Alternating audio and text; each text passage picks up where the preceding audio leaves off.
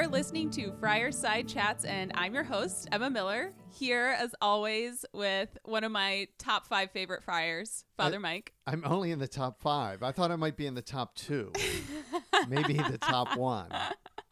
Well, um, the good news is we've got another friar Yes. here with us today. Which I um, would I would be comfortable if he became your.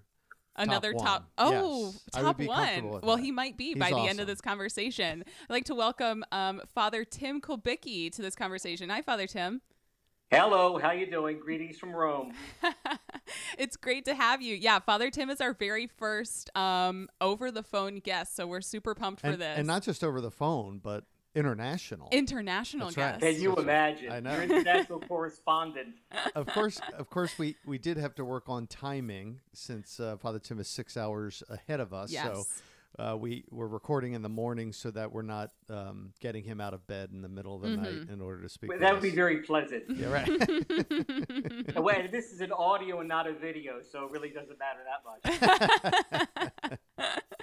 so how long have you two known each other did you go through formation together Well, I, believe it or not, we went to the same high school. He was a Oh. Yeah. senior when I was a freshman, and so we knew each other a little bit then. But then when um, then when we uh, when I entered the seminary, we lived together for a year in Yeah. as undergrads. He was a senior and I was a freshman in undergrad, and then when we both studied in Rome. He um, he had come back for his doctoral studies in my last year of my uh, theology studies. So we lived together there and Yep. in rome in Rome, and have not In lived Rome. and have not lived together since, have we? No, we haven't. Think about that. We got to work on that. have Yeah, we gotta you work on that. have you been over in rome since then father tim Uh, not all the time. I spent the big bulk of my time as uh, a member of the theological faculty in Baltimore at St. Mary's Seminary University, where I was professor of church history and a lot of academic and formation administration. I'm I'm back in Rome now. This is my fifth year back here. Uh, actually, I completed. this is my- I'm in my sixth year now, Okay. and altogether, I've been in Rome probably about 15 years. Of My life. wow Yeah, that's amazing Which, yeah. It's it's a long haul. but a, a blessing in that he uh, he has a pretty good feel for the pulse of the uh, the church, not just internationally, but the church. Uh, in particularly uh, in in Rome, so that's another reason why we brought him on today because uh, we want to get that uh, that uh, Vatican insider uh, feel to our podcast. Yeah, that's right. Um, yeah. So, Father Father Tim, you've you've been over there for a good number of years now. You're in the midst of it all, um, and so you're a little bit. You're both removed and kind of at the heart of a lot of what's going on in the U.S. church right now. Like you, Yep. you're abroad, not here in the states, but the Vatican. There's a lot of stuff going on right now um, with all that. So, um, what what is what is the feeling like over there right now? Well, it's it's a difficult moment in the church. Yeah, Uh, the the Pope Francis, who's trying manfully, in my opinion, to shift the church away from some of its more uh, traditional stances, and I don't mean this by teaching or morals. I, it, it, there are many places in the church that still believe that the church should have a privileged place in life and it shouldn't be subject to scrutiny and it shouldn't be subject to uh, any kind of negative reports.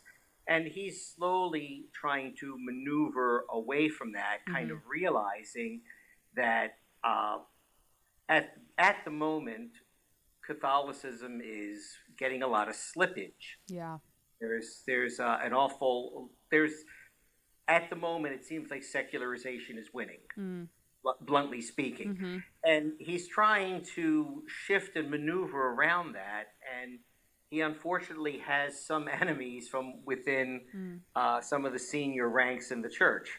So it's uh, a very difficult battle, one way or another, for for where things are moving. So it's it's a it's a hard moment in the life of the church. Mm-hmm. It, it interests me particularly because I'm a church historian by Ah. trade, and my specialty is really modern and contemporary. Mm, okay. So I try to chart and keep my finger on the pulse. Mm-hmm. So I kind of, you know, seeing what the recent past has led us to and trying to anticipate where that might be coming in the future. Mm-hmm. And I imagine as a Franciscan, you're also very, as a Franciscan historian, no less, very well informed of you know what was going on in St. Francis's time and you know some of the uh, crisis and disruption then that he was responding to. Tim, Yeah. Tim, do you do you see any parallels there? Yeah. I mean, what what would be um, if you if you kind of take a look at 13th century uh, church in Europe and Yeah. and the 21st century church, uh, in particular here in the United States, maybe how what what might be some similarities where an image like Francis of Assisi comes on the stage and um, and I mean is it is it just coincidence that Pope Francis takes that name uh, or could there be some you know some greater work of the Holy Spirit involved in that you know what are what are there Yeah. any parallels or is the difference um, so distinct that it's really hard to compare the two No, I, I think there's there's one real clear parallel that I see, and, and stop me if I get too technical here, but in Francis's in in Saint Francis's time, Mm-hmm. the church was also undergoing a certain shift uh, away from a culture that was very feudal Mm. and very much caught up in the nobility and very much caught up in um, that that whole socio structure that, that of, of feudalism, and it was shifting more towards cities and towns in terms of economics and kind of like what we would call a middle class or a business class or a commercial class. Mm-hmm.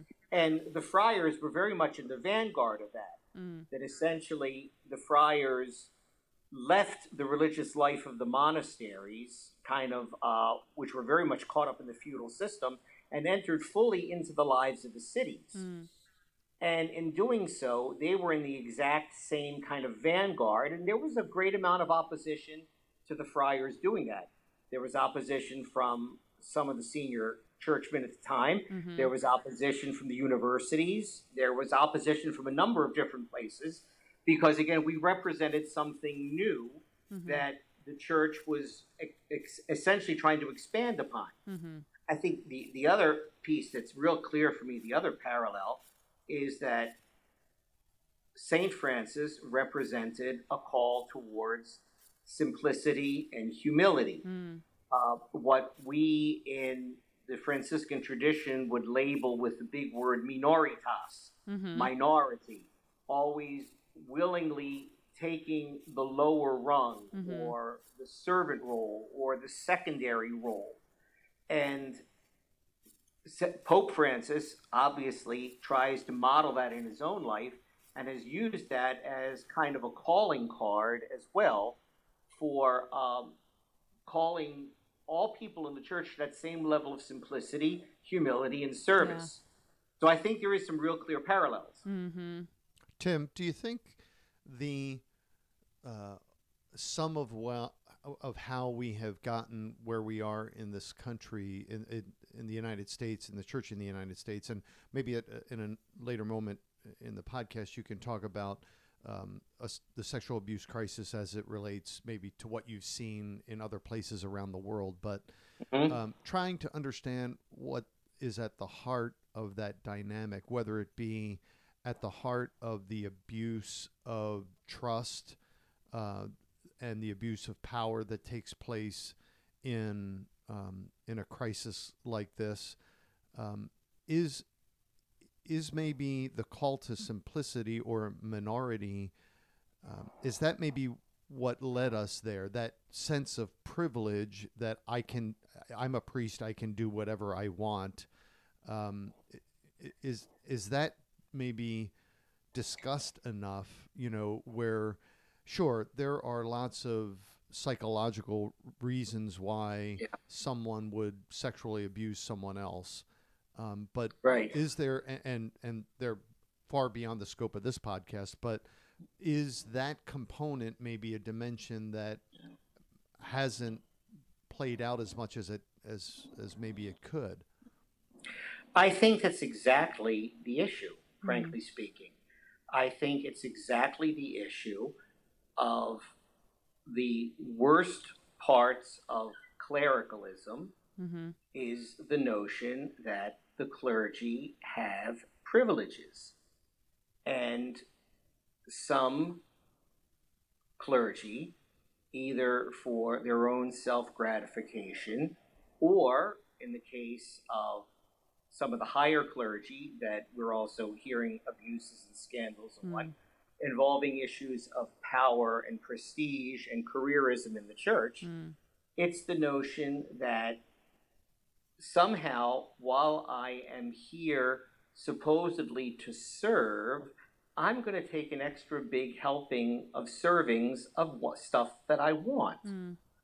so it really is, frankly, in my opinion, it falls purely back into that question of privilege, of uh, a group of men who somehow think that who they are rates more than other people. Mm. And that's an ugly thing to have to admit. But I think it is the major piece. That's why I'm very, very convinced that that the, the true Franciscan call, both of Saint Francis and Pope Francis, is to this deeper level of humility and service that it, you're really not into this to feed your own appetites. Mm-hmm. Mm-hmm. You know, now people can get caught up in that where we're talking about the uh, the sexual abuse of minors. We're also talking about psychological conditions and Mhm. arrested maturity and access and and and, and uh, underdeveloped sexuality and, and three million other things. But basically, above and beyond everything, it does come to the question of feeling clergy sometimes feeling that they get privileges Mm-hmm. and there are all there are, over the course of the decades there are way too many good pious solid catholics who are very willing to give father privileges in other areas Mm. which only goes to reinforce the Yeah. same level of privilege Mm-hmm. Mm-hmm. so I, I think that's that's some of the issues in a nutshell Mhm. So, I mean, even just sitting here amongst the three of us talking about this, I even I even find it discouraging, and I I believe so firmly and strongly, um, you know, that what the church teaches in true is true. That there are amazingly saintly people living and working in the church today, and yet it's still discouraging. And I think for a lot of our listeners and students, especially for younger folks for whom this is the first their first experience with like a major crisis in the church um yeah it's just discouraging. So how how can we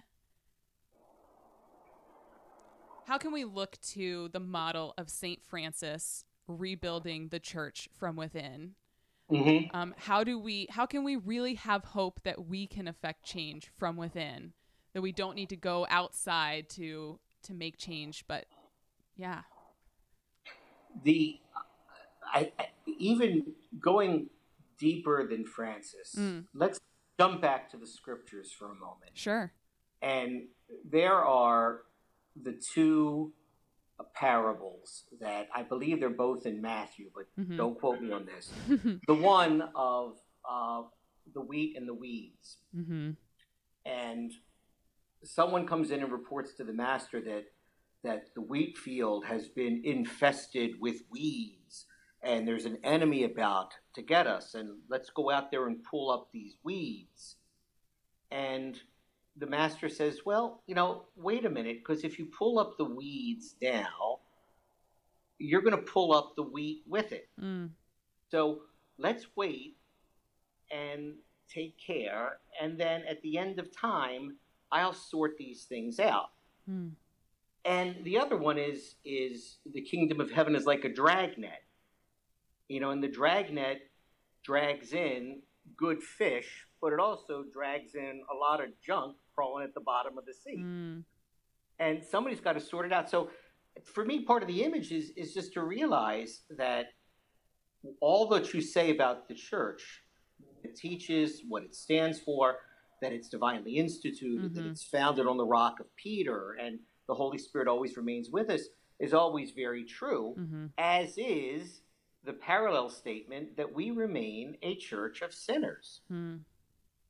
We remain a church of sinners. Yeah. And uh, the the mid twentieth century theologian Henri de Lubac, uh, when he was talking about the church, he used the phrase which he kept in Latin, "casta meretrix," Mm-hmm.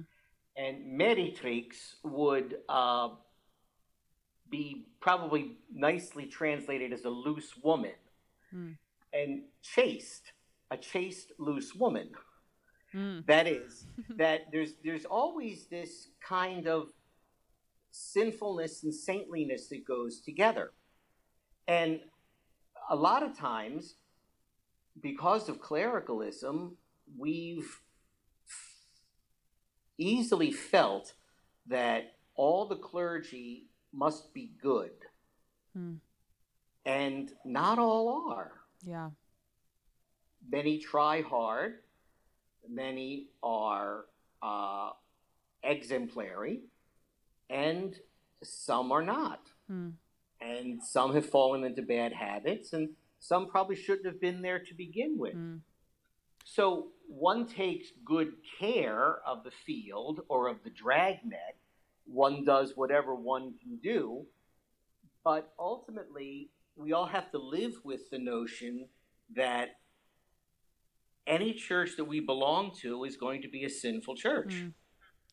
Any any community, no matter how small or pure, has its difficulties. Yeah. Has its Bottom line again, just yeah, just look at Jesus in the first twelve Mhm. one outright betrayal, one who who dissed him three times, Mhm. and the other eleven who who who couldn't figure out what was going on. Who are who are more concerned about who was the greatest? Yeah, exactly.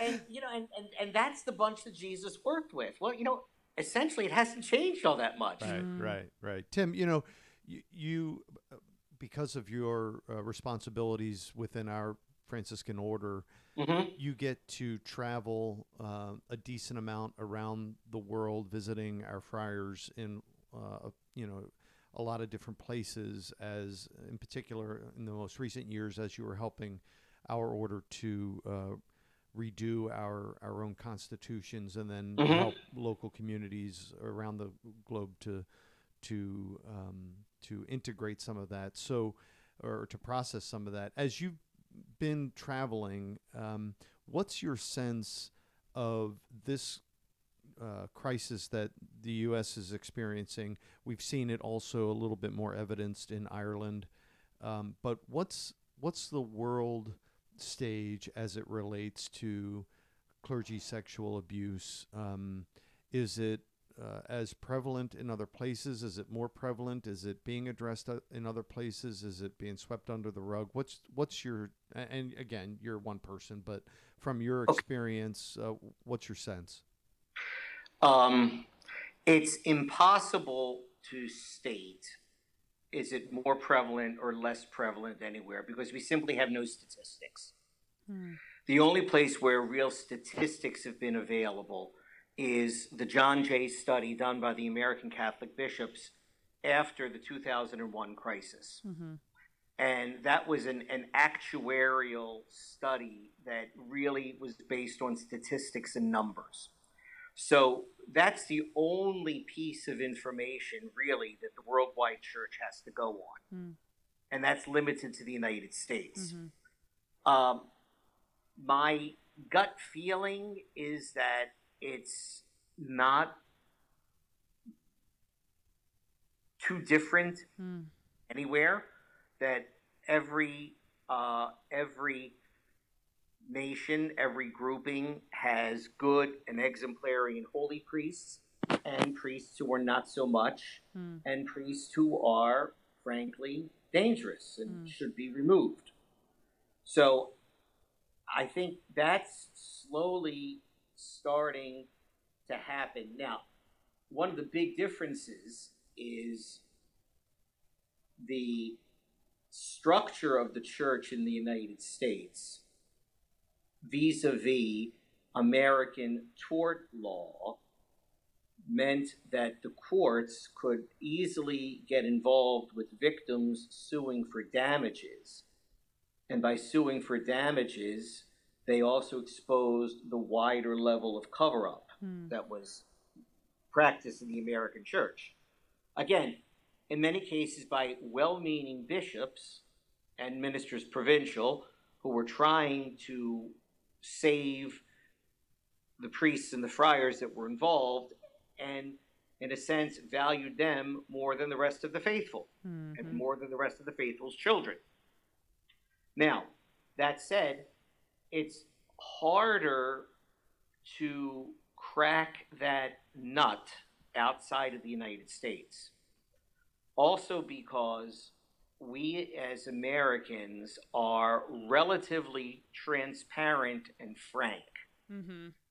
Neither of those are particular values in many places outside of the United States. Mm.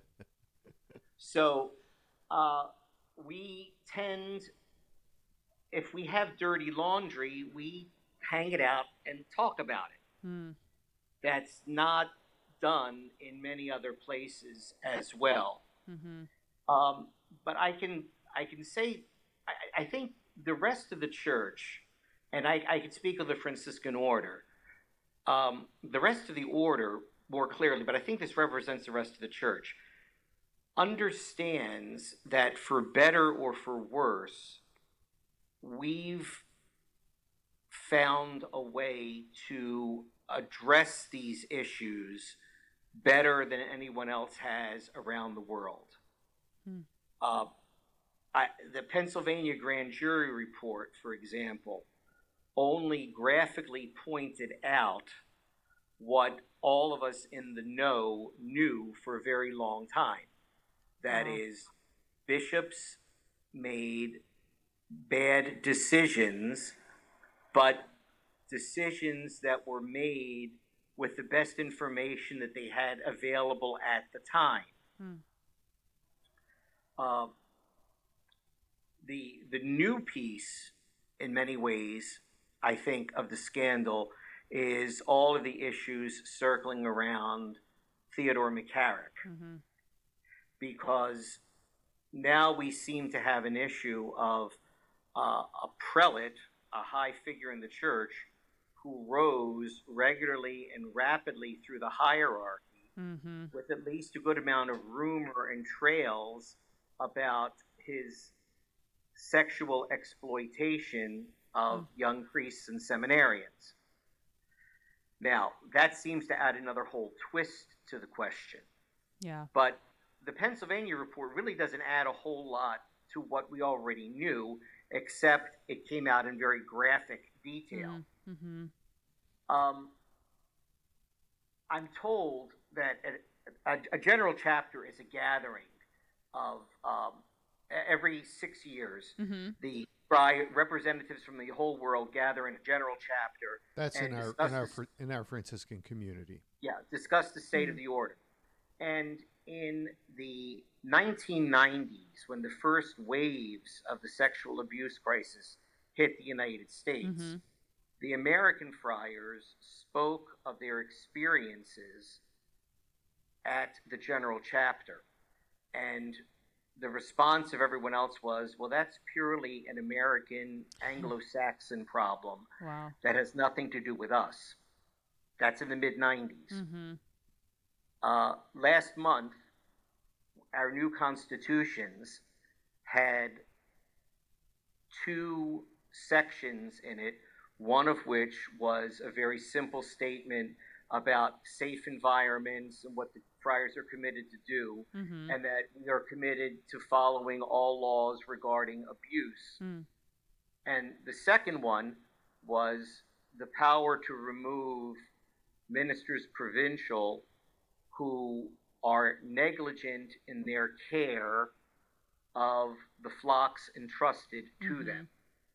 showing how Uh, quickly o- over the span of 20 years uh, even within our community worldwide it's Correct. acknowledged that you know we've uh, this is an issue for the whole church not just an issue in the US And that's the point. Mhm. yeah That's yeah, the point. Within yeah, 20 years, now there was both of those were discussed, right but uh, there was never really much doubt that either of those would be passed right Wow. sure because people people have realized this is a wider issue. Mm-hmm.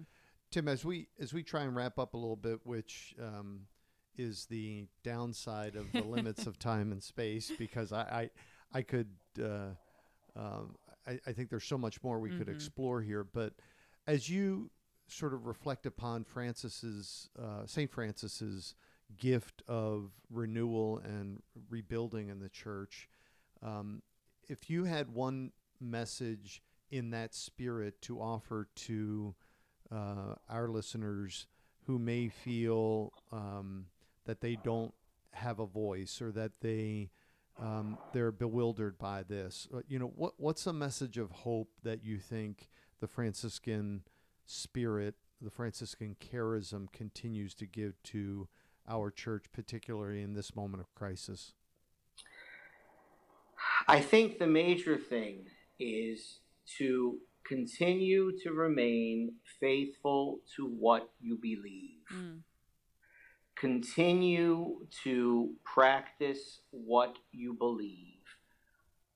Notwithstanding what people around you may go off on an exodus, Mm-hmm. this seems to be happening. You catch blogs that are talking about this stuff. Mm-hmm. um, you know, people who who are kind of stamping away from the church, and people who are basically giving up on any practice, or at least giving up any practice of organized religion.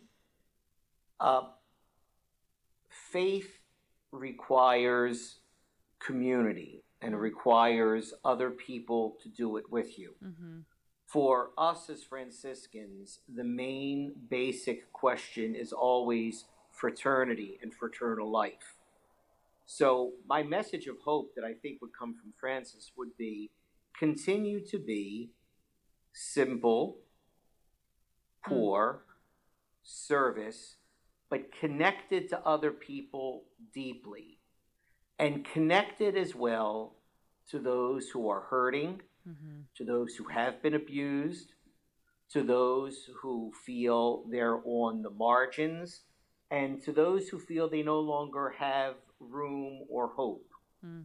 To stay connected to God in prayer and to other people in visible bonds of caring fraternity. Mm-hmm. I think that's the main question and the main hope that, that the Franciscan message can give.